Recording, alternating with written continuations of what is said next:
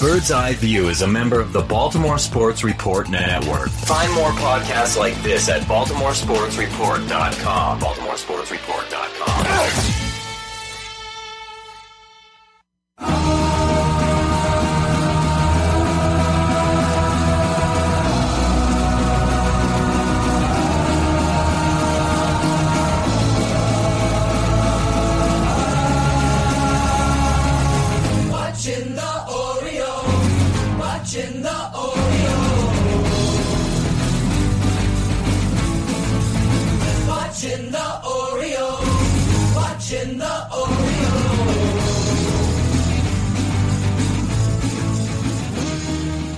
And welcome back to Bird's Eye View. When it comes to the Orioles, this weekly podcast is your official source for a lack of insight and for baseless opinion. Today is June 13th, 2016, and this is episode 168. My name is Jake English, and I'm here, as always, with Scott Magnus.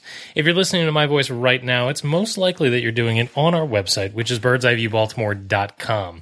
You can also find this show as part of the Baltimore Sports Report Network over at baltimoresportsreport.com/network, and you can also find us on baseballtalkradio.com. Listen to our show on third-party platforms such as iTunes and Google Play Music, and please, if you do so, rate and review this show. We greatly appreciate it. You can find us all over on social media. Check us out on Instagram, and the most important place you can find us is on Twitter, where we tweet at BirdsEyeViewBAL. And with that, Scott Magnus, I ask you the most important question of the week. What is your drink of the week? Jake, I'm drinking a Dogfish Head beer to drink music to. It's a Belgian-style tripel. Very nice. I am drinking a New Belgium Flat Tire Amber Ale. It's, it's tasty enough. That's your first time having that one, right? Maybe. If I had it before, it was not memorable. Yeah. Let's put it that way. Is it still memorable? Meh. I know Fat Tire got a big kick when it first came here, and people kept talking it up. But honestly, I haven't been that impressed with Fat Tire. Don't get me wrong, nothing wrong with it. Just meh. It's like the Sam Adams of the West Coast. Yes. Okay. For that, you can follow us on Untappd at MEGN8606. And Jake E4025. We'd love to know what's going on for your drink of the week. And with that, let's go ahead and dive on in to the medical wing.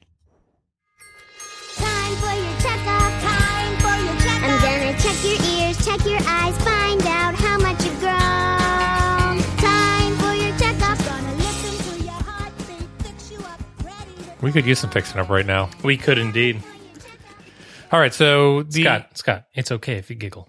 It only tickle a little? Just a little. I think the big news actually coming into today was JJ Hardy will be getting his rehab assignment at Bowie on Tuesday. That certainly seems like it's a lot quicker than what I was expecting it to be. You know, I still think it's going to take at least a week, probably 2 weeks for get JJ Hardy back. But it's a good sign to see him actually starting to play in games again. I was one of those ones that basically came back and said, it's going to be All-Star break before he's back. It certainly looks like he's going to be back before the All-Star break at this point. Yeah, it does. And I was right with you thinking that was going to be a long time coming. So hopefully nothing happens, but it'd be great to have him back. Yep. Other individual that is, I guess, of some note is Yovani Gallardo, who is pitching Monday in AAA at Norfolk. Yeah, we talked about it last week, the whole aspect of wins and losses and whether it matters in the minor leagues. Personally, I say no. I think it's much more important to look at strikeout to walk ratio, look at fastball velocity, and look at that strike percentage that he's throwing in the minors. And again, I don't think you can take too much out of it, but you're looking for that consistency, and that consistency is what you want to see going into a major league start. The other thing to keep in mind, though, is that these are not major league hitters, and he's going to be able to get away with things that he won't be able to get away with in the minors. And these are not major league umpires either. And so there are also going to be inherent built-in inconsistencies, even more so than you see at the major league level. So I think you can throw the results right out the window. Recording here on Monday night, we know that he gave up a home run with his, in the first inning, in his first pitch, something like that.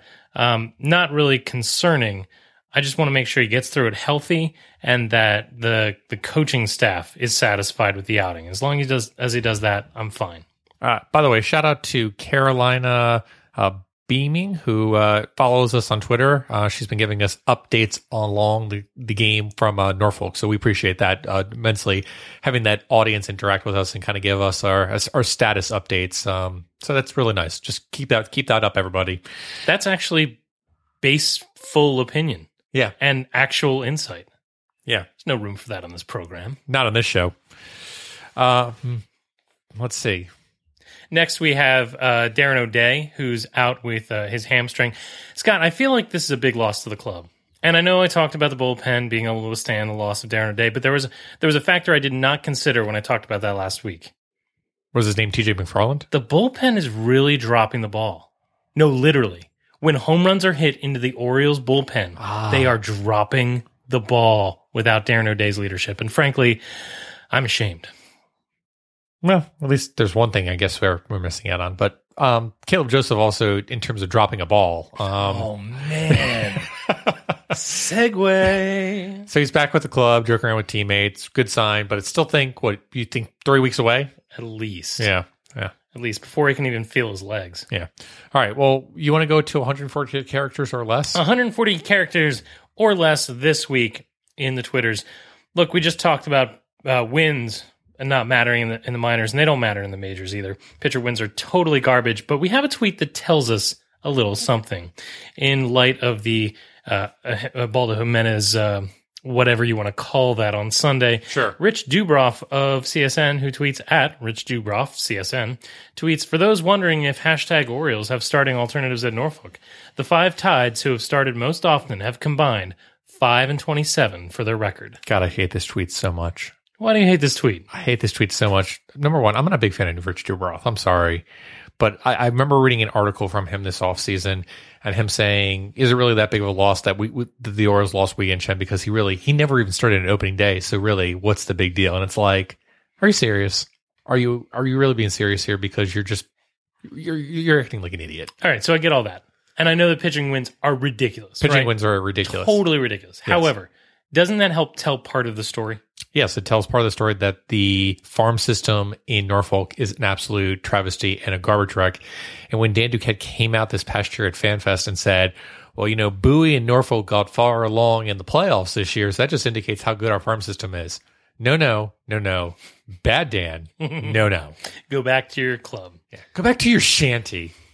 All right, the next tweet comes from, well, this is not really new, but I guess it's a vote with your remotes kind of thing. This comes from Dan Clark on Sports, at Dan Clark Sports, who evidently works for every single media outlet within the Baltimore/Washington, D.C. aspect by his bio. I see at ESPN talking up the Red Sox as the trade deadline nears. Not much of a mention for the other first-placed AL East team, though. Again, big surprise? No, I mean, this is to be expected. If you're going to turn into the four-letter network, you will expect to see certain programming. All right, next tweet comes from, well, I wouldn't say they're good friends, but something that I like to follow is Camden Depot. You can follow them at Camden Depot. And they asked the question, buyers? Well, it could get expensive. So tweet goes as follows. Anyway, Orioles offense is humming well enough. Starting pitching is in crisis. No solution in AAA. Goodbye, Cisco or someone else. Okay, but can't we just eliminate the end of the goodbye Cisco somewhere else and just say, that's pretty much what we were expecting from the 2016 season of Orioles offense humming, starting pitching in crisis, no solution AAA. That sounds like the motto for the 2016 Orioles. All right, here's a tweet from Matt Perez, who's, of course, tweeting at Fan of Laundry, who's responding to a tweet from Camden Depot. It says, as shown by Gausman, O's have shown an ability to teach pitchers a third pitch. Scott, is this true? I sense sarcasm from Matt on this one. Oh, yeah. Womp womp. Although Kevin Gausman's slurp hasn't been terrible this year. No, it hasn't. It just took a long time for it to develop. Womp womp. Yeah. All right, well, you want to take the next one? Yeah, I'm really excited about this one, actually. This comes from William Duck, who tweets at Bill_Buck21804. Clearly a lot of Bill Ducks. A lot of Bill Ducks. But the tweet is as follows. Expedia.com has no direct flights, but a one-stop flight can be $218 before fees. Book it, O's. This was a response to us asking how much a direct flight from Toronto to Norfolk was related to Mike Wright. So I have new shtick. I have a new shtick. Instead of posting a lineup on the days that Mike Wright pitches, we need to start posting the cheapest airfare from whatever city he's pitching in to Norfolk. I'm pretty excited about it. Not a bad shtick. All right, let's finish up the Twitter, or the all things this week on the Twitter. I guess we're going to go with join the club on this tweet. This comes from Matt Kremitzer. You can follow him at Matt Kremitzer. He, again, writes for Camden Depot. Tweet goes as follows. LOL, Buck is fed up. And, of course, this is right after Jimenez is pulled, after only going a third of an inning. And Buck definitely pulled out the old sharpshooter pretty quickly there to get a bottle out there. He sauntered out there. And I don't know if I've seen him as angry in a long time, probably since Chris Tillman was here, basically. I mean, Jake Arrieta. Jake Arrieta. It was not pretty for anybody involved, but, you know, join the club, Buck. The rest of us are also fed up. Yeah. Well, you know, I'm not sure if we're all fed up. I think that there's a sense of panic right now in Baltimore about losing, I guess, 3 out of 4 in Toronto. And, well, it certainly looks like it's a 3-team race to a certain regard right now in the AL East. Jake, I think it's time we ask the question, is it time to panic?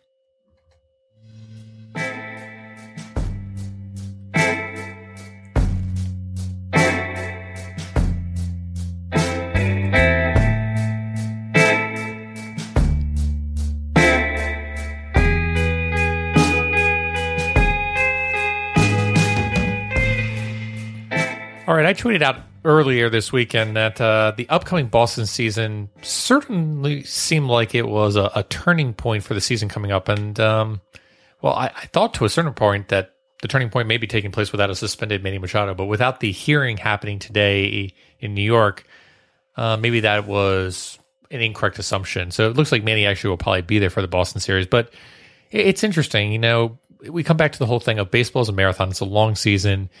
And it's easy to get crushed by the moment, whether it's high or low. When we had that, 3-run homer, and we're just like, yeah, this team can never be beat again. But then you come back just a few weeks ago when the Orioles were striking themselves out against Houston, and things looked pretty terrible. People were talking about, well, this team's never going to hit again. Beer will never taste good again. This team's a strikeout team. We're going to have about 1,000 strikeouts this year. But today, Chris Davis is the AL Player of the Week, and the Orioles are losing games in which they scored 9 runs, which there was a great article on War from 34 today about how often the Orioles lose when they score 9 runs. Amazing. Yeah, so well done to Matt Taylor on that one. And similarly, the Orioles starters have had periods where they look surprisingly effective at times, and over periods where they look like they wouldn't collectively survive the Eastern League. So I think we're at a point now where we're just like, well, what are we seeing here? Are the Orioles going to go through an offensive and then pitching phase, or is this a real cause for concern where the Orioles just can't seem to get it on track for the rest of the season? So, Jake, I think it's time we build a pro and con aspect, the case for panic, and then maybe the case for calm. So my case for panic, and you actually kind of talked about it, but in a joking fashion, is I really think the relief pitching over these past 14 days has been a little suspect. And I think you've got to take out the Yankees series and the Royals series because the offenses that the Orioles went against in those both series were subpar at best. I think if you come back and you look at the Red Sox series and you look at the Toronto series, you're going against 2 of the best offenses in the American League. And I think we all knew that coming into this. And you look at the relief appearances for each of these series. In the Red Sox series, the bullpen pitched 13 and 2/3 of innings and gave up 10 runs. And during the Toronto series, 15 and a third innings for the 4 games, 13 runs per the series. So over those 2 series, the relief pitchers averaged a 7.13 ERA, which seems to me like that would be pretty bad. Seems to me. That seems not fun. Now, to be fair, there are some statistical outliers in here. You've got Asher Tolliver during the Red Sox series, who gave up 3 earned runs in 2/3 of an inning. You've got Brian Dunsing giving up 2 earned runs in 1 inning pitched against the Red Sox. You've got TJ McFarland, who pitched 2 innings and gave up 5 earned runs in that Toronto series, where basically he blew the entire game up. And there definitely are worst case scenarios here, which happened, but it certainly felt like coming into the series against the Blue Jays, we kept saying, as long as they keep it close, the Orioles bullpen is much better than the Blue Jays bullpen. If we can keep it close, our bullpen will shine over the Blue Jays bullpen. We were expecting our bullpen to pump their fist on the mound in Toronto is what you're telling me. Yeah, okay, Jason Grelly. But there was a lot of moments. I mean, we had Brad Brock have a home run, a walk-off to Edwin Encarnacion, which, again, I thought it was a decent pitch, personally. I saw it, and I was just like, well, that's just a really good hitter that basically came down and made a really good pitch. Of course, Mike Wright thinks he's overrated, but, yeah, I think Edwin Encarnacion is pretty darn good. But, you know, there's he was just winging it. There's positives to be taken out of this. Vance Worley coming in and basically helping to kind of preserve the game on Sunday. But it's just really, frustrating to see some of these innings and just letting the game get away to a certain regard. I hear you. Yeah, I hear you on that. Can I make the case for calm? Sure. All right. I'm gonna respond before I bring my prepared material. I just want to respond to you because it's totally legit what you just said. The only thing I would mention is that I think that some of the guys that you talk about specifically are fringe guys who are not going to be part of the bullpen for totally agree. Tolliver and Dunsing are not major league players. TJ McFarland is a role guy who's going to be up and down on the Norfolk shuttle. What you're seeing right now is a period of Orioles baseball where the bullpen is not at full strength. Right. And that we have guys that are going to come up and they just aren't doing it. And one of the strengths of the Orioles bullpen has been, you know, bringing up pieces like, say, Chaz Rowe, that pitches out of their mind and provides value way above their head. And this is just the thing that the Duquette and Buck Showalter era has been. I think that when you look at the length of the season, at the final product, you'll see more of that than you see of this week. And I agree with you about that. I think it's just interesting to look at the relief pitching this week against really good offenses and really raise the question of, is this relief pitching good enough to survive in September and October if they are going against really good teams? And with a wretched starting rotation. Right. Exactly. And with a wretched starting rotation. I mean, let's come back to the innings pitched. I mean, innings pitched per game for the relievers came out to be 3 1/3 for the Boston series and 3 2/3. So again, starting pitching didn't get past 5+ innings, which is, we talked about it before, that can't be a survivable model.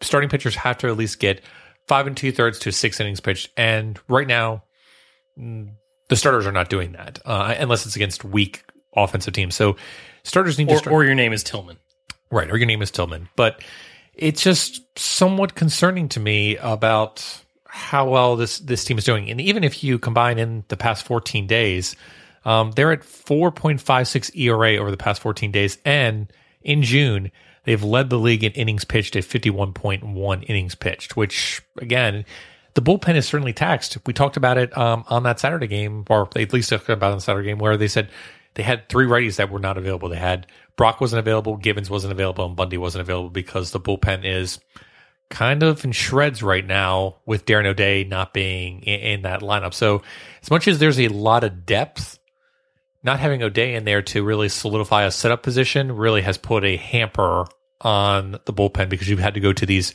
fringe relief arms. All right, I hear you. But, Scott, I'm going to make the case for calm. Okay. Today is June 13th, 2016. And the Orioles... One second. Yeah, that's right. Go ahead. Okay. Yeah. Thank you for fact check. You're going to need to fact check this whole thing. All right, we'll do that.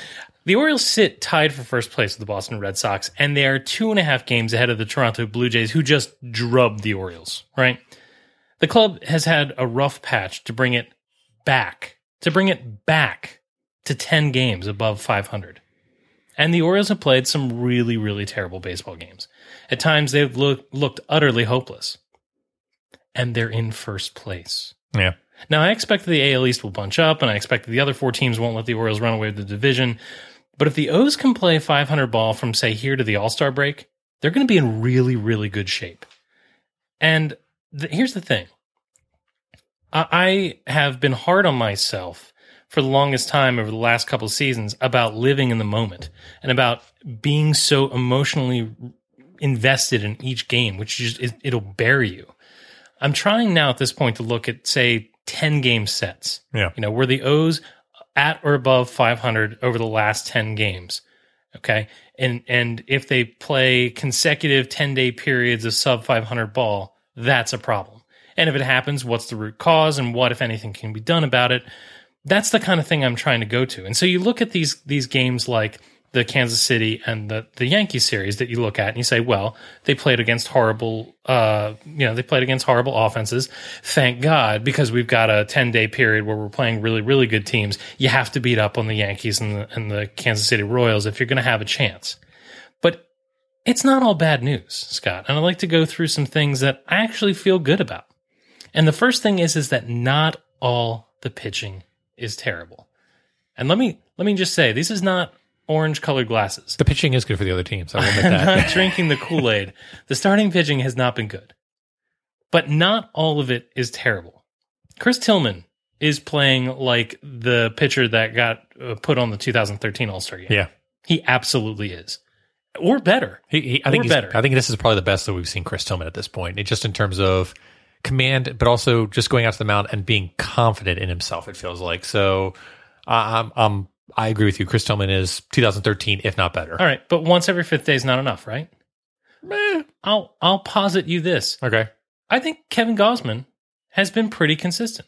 He's had a couple rough outings, and he's certainly getting zero run support. But I'm starting to get to the point where I feel pretty confident that Kevin Gausman is going to give the Orioles a good start. Whether or not they do anything with it is another question. But he has not laid the Orioles out to dry. And that is something that almost every other starter has done, not named Tillman. So whereas Gausman is not the ace we hoped he'd be yet, and he's not playing like Tillman, I think it's foolish to say that Kevin Gausman is part of the problem. Okay. All right. And I will go even further to say, and this is lowering the bar quite a bit, that Tyler Wilson has not been an absolute train wreck. Tyler Wilson has been what I believe to be a fifth starter in this league. That leaves Mike Wright and Ubaldo Jimenez, who are absolute garbage. And that's a problem. 2/5 of your starting rotation can't be absolute garbage. But the point is that not everything is terrible. The only thing I can hope for is that Yovani Gallardo, when he comes back, can at least be a league average starter. We're paying him a lot of money. Hopefully he's not completely shot. If he can be a major league starter, just an average one, the Orioles really only have one spot they have to plug up, and they got a lot better chance of making that happen than filling Mike Wright and Ubaldo Jimenez's spot in the rotation. All right. Let me stop talking about the starters. We talked about the bullpen. And even though you have just brought up incredibly salient points about the bullpen being in tatters right now, just as I explained earlier, I do expect that to be the exception rather than the norm. And the last thing is that the offense is absolutely flawed. It's prone to strikeouts, and it'll occasionally go cold all at the same time. We've seen that. But it is also still very impressive. And even against good clubs, not just the Royals and not just the Yankees, we've seen the Orioles score a lot of runs. This team, with its offense, can keep itself in a lot of games it has no business being in, like Sunday. So I say, Scott, if we take a long look over the next couple of 10-day periods, let's call it 2 or 3, I think we'll have a lot better idea of what this club is and is not. And right now, we might not feel very good. And even if the Orioles go get their nose bloodied in Boston, and again when they come home to the Toronto Blue Jays, that's a crushing, grueling gauntlet of the piece of schedule. But I don't think it's make or break here in June. Okay. I mean, I think you're right to a certain regard about that, where it's not make or break. And as you said, they're 10 games above 500. So again, we talked about this right after the first week. They have given themselves a cushion. And to be fair, they're going to have bad series occasionally against some really good teams. But the important aspect is, coming back to earlier this week, sweeping the Kansas City Royals when they're basically playing at their worst, and taking wins when you can take them is opportune. And there was many of years where the Orioles would come up against a really bad team and they wouldn't win the series, or they wouldn't sweep them. And like, you should have walked away with a sweep there. Like, that team was a really terrible team and you didn't get it. So the Orioles are picking up wins where they should. And if they can stay 500 against good teams, I'm talking playoff teams, they're going to be a playoff team. They might not do very well in the playoffs, but they're a playoff. They can be a playoff team. So I get what you're spinning, and I understand what you're laying down. I'm of the same opinion as you. Things are looking good, and I don't think it's time to get panicky yet. This is exactly the team that we were expecting it to be, including the aspect of the starting pitching being hot garbage.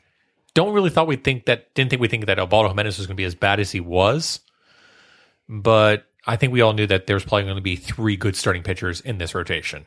So I'm going to need your help. Miguel Gonzalez, though, would be really nice in this starting rotation right now. He wouldn't be really nice, but he'd be not hot garbage. Yes. I'm going to need your help. Okay. I'm going to need you to remind me of this optimism as the next two series unfold. Okay. Because with each really rough series that we have like this, you know, I saw your tweet come out talking about the turning point. All I can feel is that series in San Francisco. Yeah. You know? And so I'm trying to avoid that feeling. So when you see grumpy tweets from the two of us, I just need everybody to tweet at us, #OptimisticJake. And I will hopefully remember to take the long look. So we're saying keep calm and root for the O's, Baltimore? All right.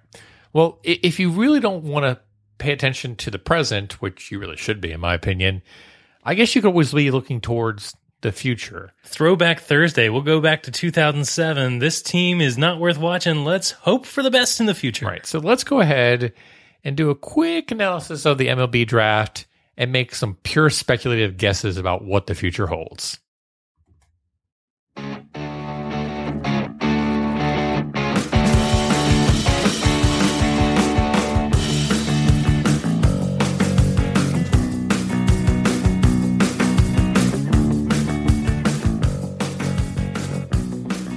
All right, Scott, we talked about the draft not getting enough attention last week. So it's about time that we paid some attention. Here's the thing. The Orioles added 41 players to the organization in the 2016 draft, an organization that is widely accepted as being incredibly thin in the minor leagues. And before we go on talking about the Orioles picks, I want to talk about the approach, because I'm going to admit some ignorance here, Scott. I don't know. On this? On most things. Okay. I don't know as much about the MLB draft as I do in, say, the NFL draft, right? It's not as easily an understood monster. I want to ask you a couple questions about the approach that the Orioles took here to see if it's within the realm of the norm or if it says anything as to where the Orioles are now as an organization. And first is that the Orioles drafted 41 players, and of those, 31 were college players.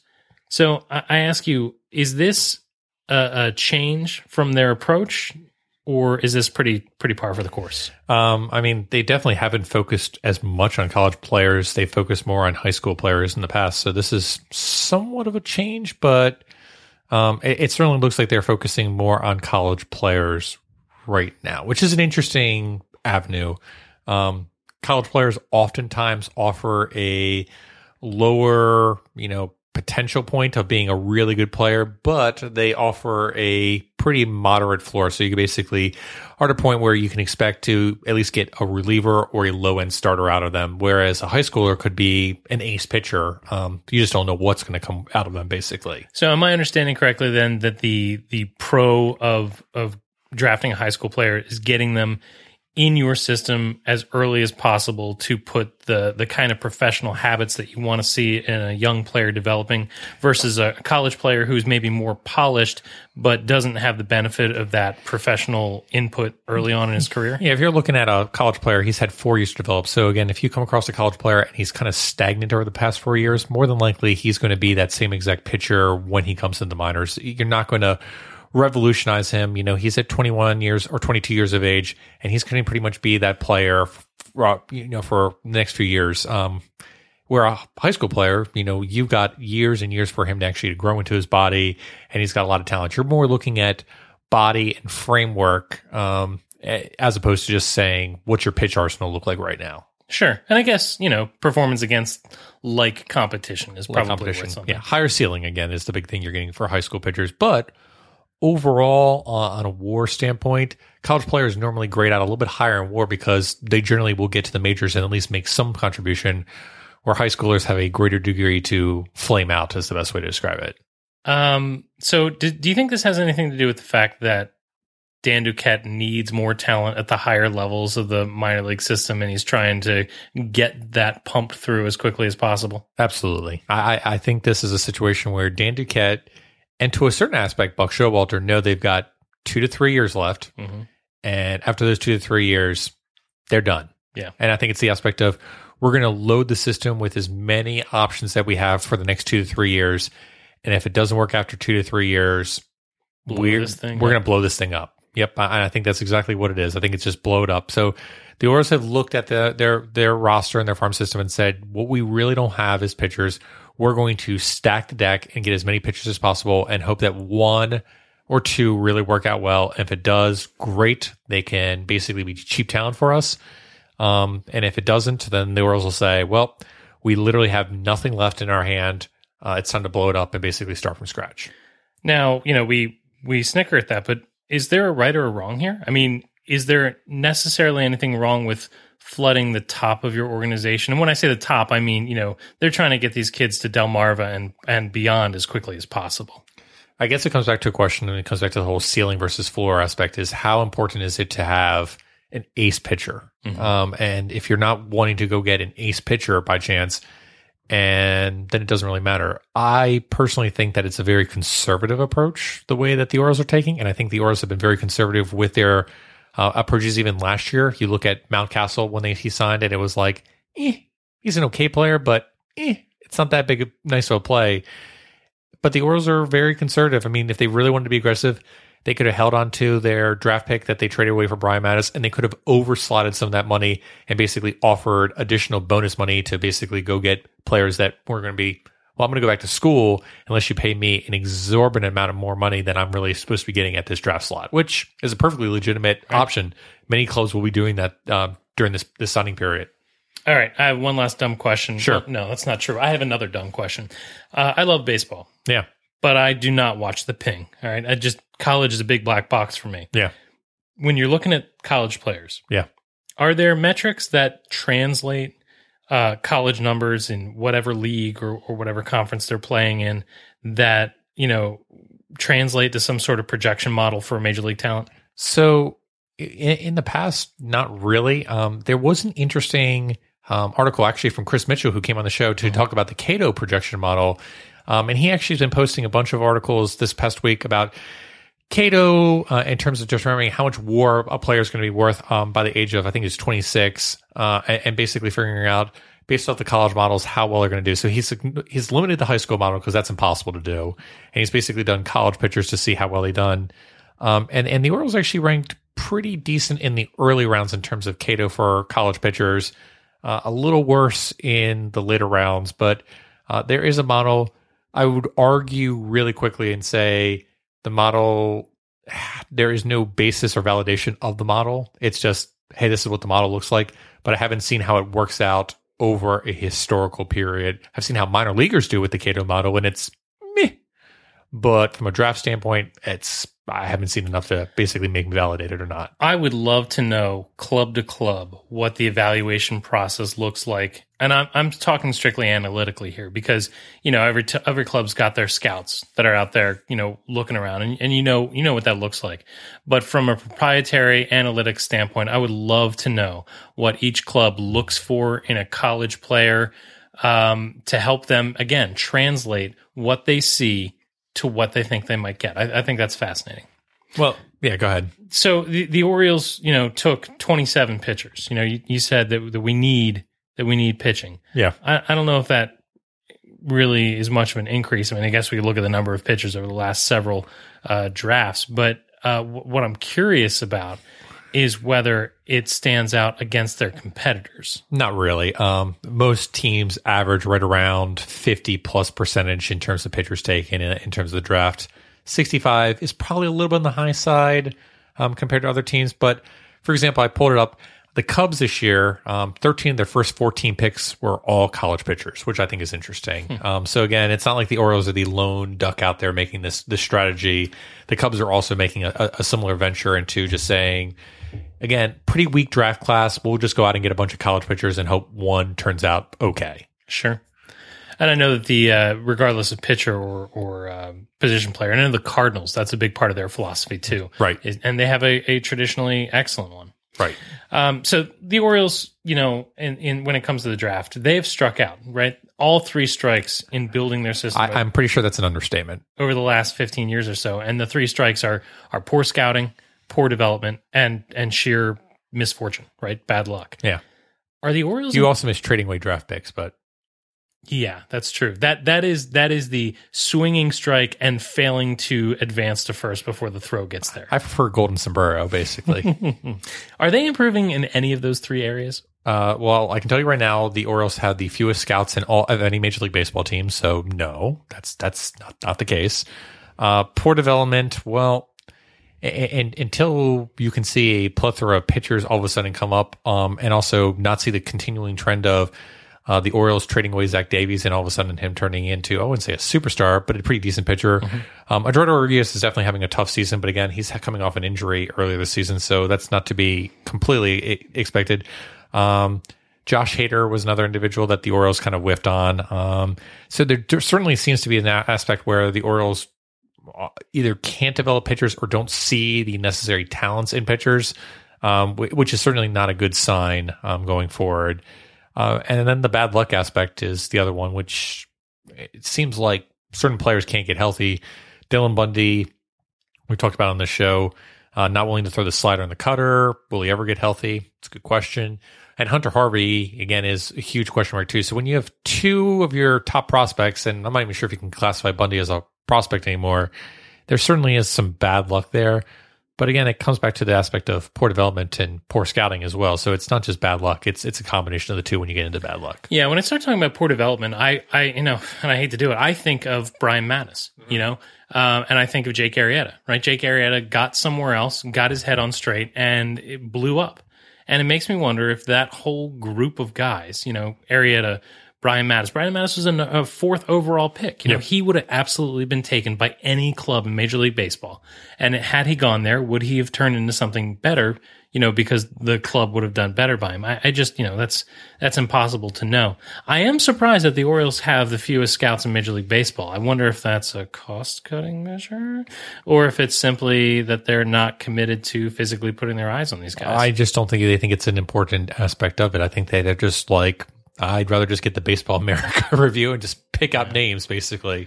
And the thing is... Which may not be a bad tactic, actually. I mean... Let somebody else do the work for you. Let other people do the work for you. And, you know, in reality, what is your one scout going to tell you that, you know, a mass publication is not going to tell you? I mean... He's got trouble with the curve. Look, I don't get Ryan Wagner up on that. He's going to rail about it if he hears on this podcast. All right. So... I think we've ground the draft process into the ground. But before we actually talk about the Orioles draft, I just want to throw something out here. As much as the MLB draft is a crapshoot, it's silly for us as podcasters, for bloggers, for local beat writers, for national media to think they know anything about these kids being drafted. Look, I think the only people that have a chance are the local writers at these kids' high school and college towns who might know something about the player and might know something about the kind of player that it takes to get into the pipeline from wherever they are to the major leagues because they've seen it before. I think that's the only hope, right? So that all having been said, we're not experts. Let's not even pretend to be so. But especially on this topic or any topic, really, we're not experts. So the Orioles surrendered their first draft pick when they signed qualified offeree Yovani Gallardo and were unable to give up their next pick when Dexter Fowler chose the Chicago Cubs instead. That having been said, their top four picks were in the top 100. Their picks were at 27, 54, 69, nice, and 91. Let's just talk about their first overall draft pick. Sure. Corey Sedlock. What do you think of the pick? I think it was very weird for the Orioles, to be fair. Sedlock actually had some really good numbers. He was really highly rated from the Cato standpoint. I think he was projected to have like a 2.7 WAR up until like age 25. Will be 21, throws four pitches, best as a heavy sinker, which again makes sense for the Orioles who are starting to try to get more sinker-related in order to induce ground balls. At Camden Yards? Get out of here. Yeah. Slider, curve, change, all very average to below average pitches. Keithel had him at number 18 in his rankings, which he said he had 3 above average pitches. I've read different things in terms of Baseball America, who I trust a little bit more.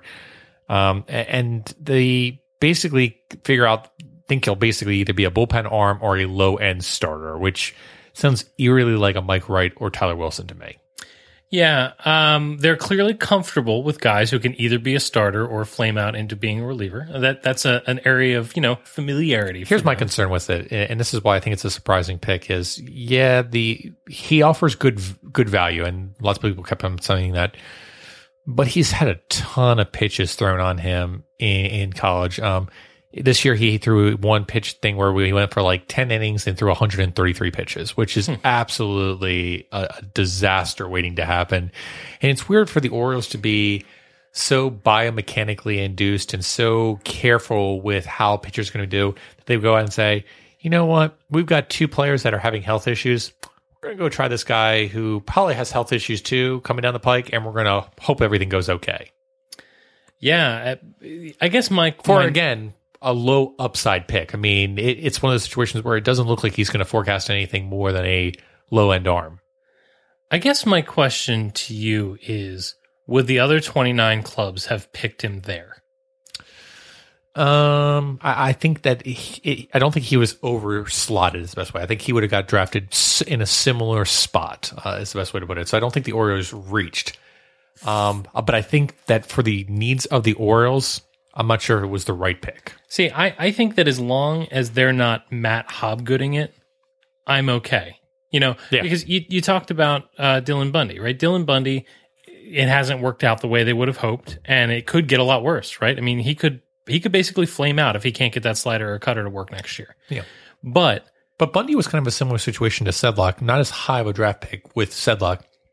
But Bundy's concerning. The reason why he dropped from the number 1 pick is because there were health concerns around Bundy of how healthy can he stay throughout his career. And sure enough, the Orioles are basically paying that ramification at this point. So, but again, he was also the number 4 overall or whatever it was for a reason. Right. And any other club would have taken him. Right. And so I think that as long as they're making normal, reasonable picks, I'm down. Because at that point, all it is good fortune. Yeah, right? I just think it's a little bit more on the dangerous side in terms of you can make normal picks, but you have to have normal picks that are always going to pan out when you are basically trading away draft picks. Because if he gets injured, again, you're not putting yourself up for success, especially with a college pitcher too, because if he gets injured, now he's at 24, 25, and it's like, well, gosh, like we got nothing now from him. So, yeah. Again, no, we're not experts. Anything could happen. He could turn into a bona fide ace, but I think it's a very conservative move for the Orioles, and I think they're setting themselves up for some potential issues down the road with that pitch count. Yikes! Yeah. All right. I don't want to talk about the rest of the draft picks because, frankly, let's not pretend that we're going to speculate. Anything. Yeah. But I do want to ask you this question: what do you think about the Orioles bringing some let's call it legacies into the fraternity? Preston Palmeiro being drafted was interesting. Yeah, I read a quote that said that his dad was asked if there was too much baggage with the organization, and Palmeiro said no. I didn't get that impression when I read that article. Did you read that article about Palmeiro recently? Yeah. That made me sad for days. Yeah. I did not get the impression that there was no baggage. Yeah.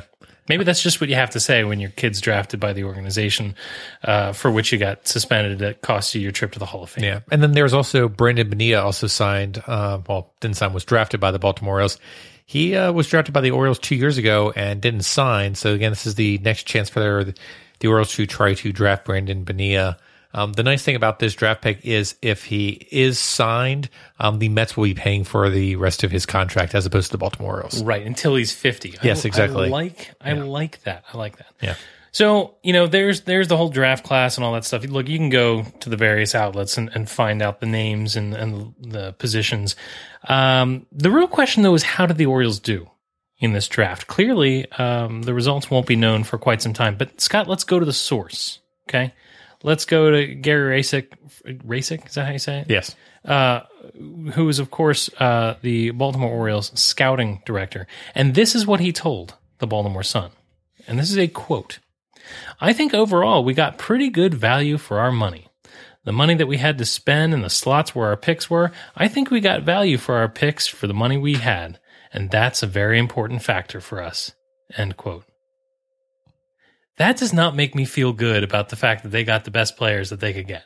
That seems to me like, again, it comes back to that conservative aspect, which is just like, we did okay. Now, again, I totally cherry-picked that quote. He had more to say. Right. I will completely admit. But that is a quote that makes me say, yikes. It basically reads as, C+. Yeah, Bob's not going to yell at me about that. You participated. Yeah. Yay, trophy. Yeah. Yay, trophy. All right, well, with that, let's let the speculation end with the draft, and we'll come back about this next year or the year after that and just complain about that. Yeah, exactly. I think it's important that we cover some more recent numbers. Let's see who won this week's Fantasy Boss. Oh. When it comes to rocking and natural finger popping, baby, you sure do swing. And when it comes to rocking and natural finger popping, daddy, you're the king. Baby, you got me beat up and down, inside and out, and across.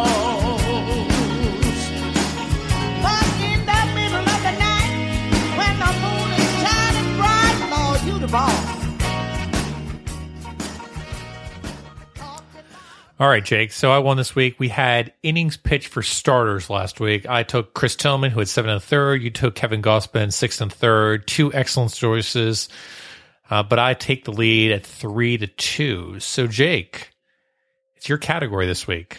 All right, look, we brought this segment back because people asked for it, and you know, I think the first couple weeks we tried to go really brainiac, and it's tough. You know, it's tough for folks to pay attention to how many pitches they swing out outside of the zone and things of that nature. So last week it burned me because I picked, you know, just a counting stat. But, you know, it's something that people can follow. It's something they can play along. So I'm going to go real simple. Okay. Dongs. Dongs. Dong, de-dong, dong, dongs. Over the next 7 games until, I guess, encompassing next Sunday, who do you think will hit the most dongs? Well, of course, Chris Davis has been on an absolute tear this past week. But, you know who I think I'm going to go with? I'm feeling some Johnny Scope this week. Really? Yeah, I'm feeling some Johnny Scope this week. Wow. Now, if we didn't have impending suspension, of course, Manny Machado. Jabby Burns literally just popped a chubber right now. Just hearing he's that. He's going to bring this up on BST for weeks. No question about it. Scott, I'm going to make Fantasy Boss great again. Okay. I'm going to choose Mark Trumbo for the number of dongs this week. I think he will outdong Jonathan Scope. I think there's a good chance that could happen. But yeah, Johnny Scope. I'm feeling a comeback coming pretty soon. I you know what? I would give up on this week's Fantasy Boss to see that come true. All right. Well, we will see who hits the most dongs this week. Will it be Johnny Scope or Mark Trumbo? And with that, let's figure out who was good, who was bad, and who was ugly.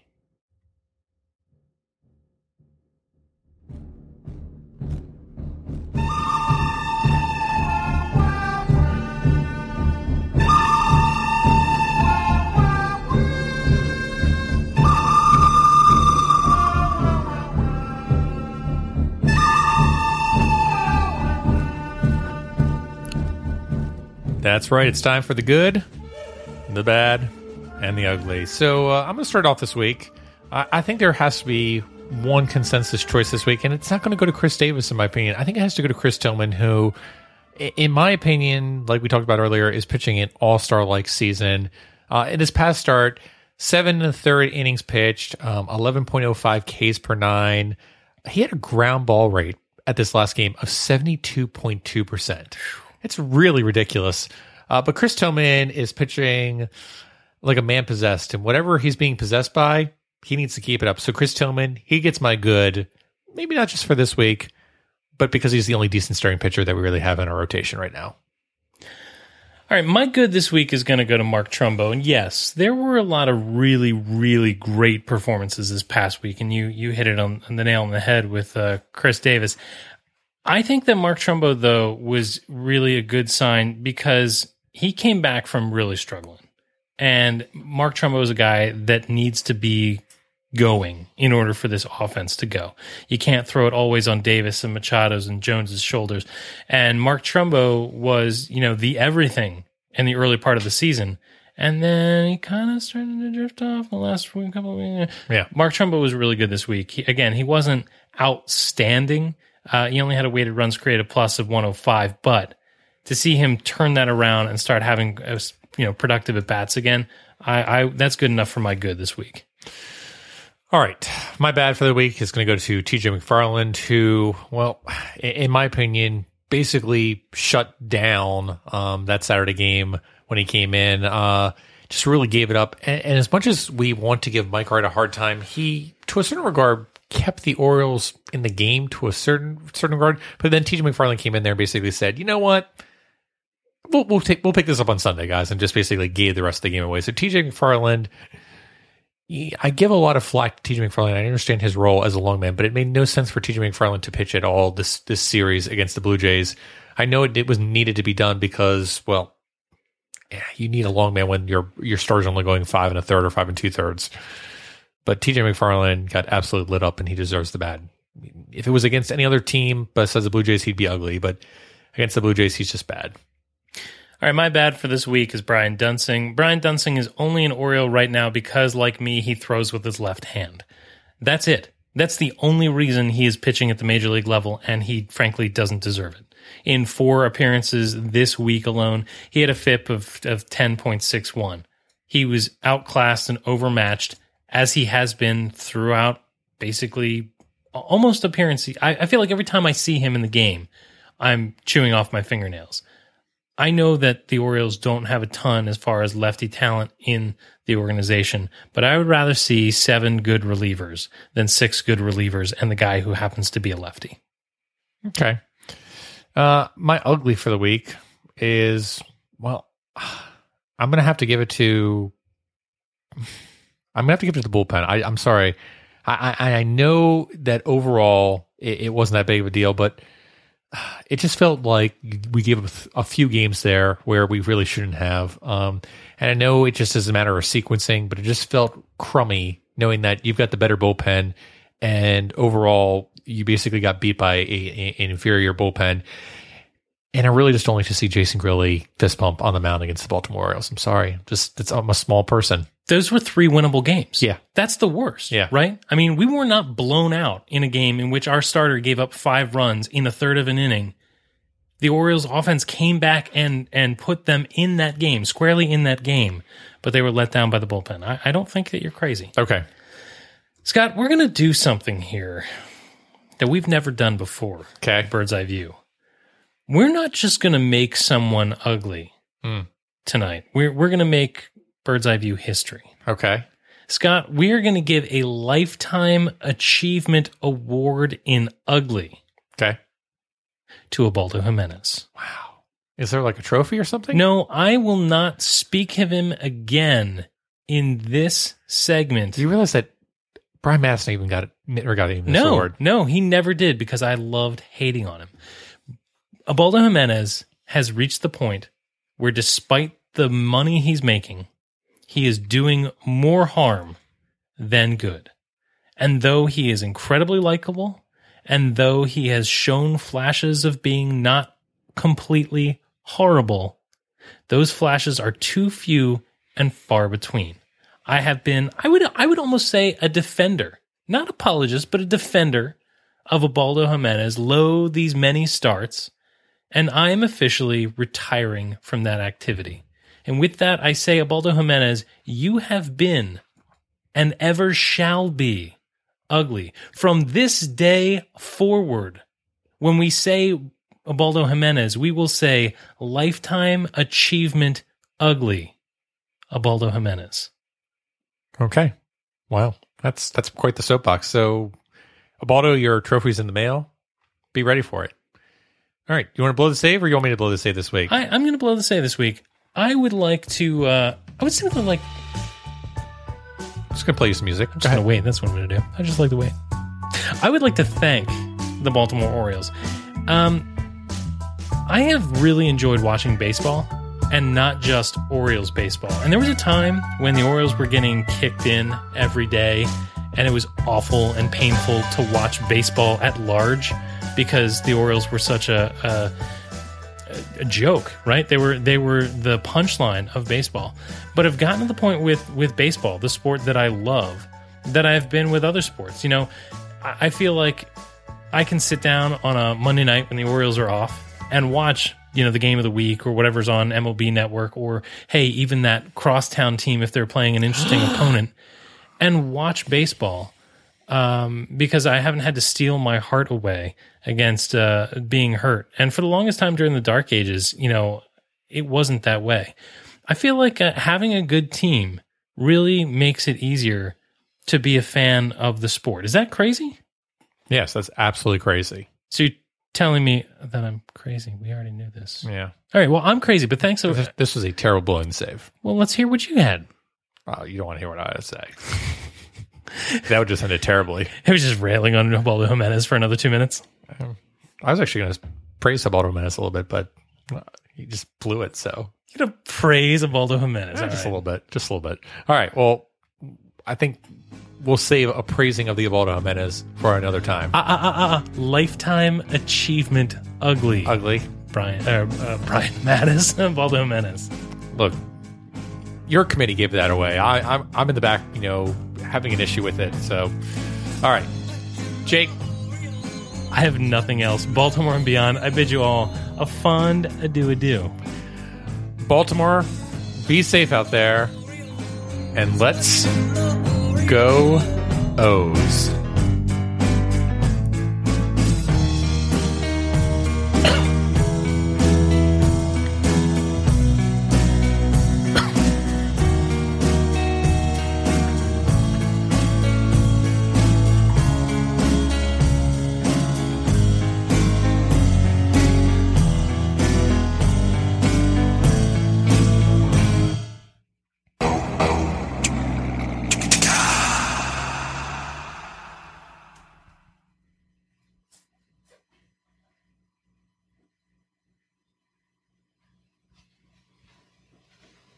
You're still here?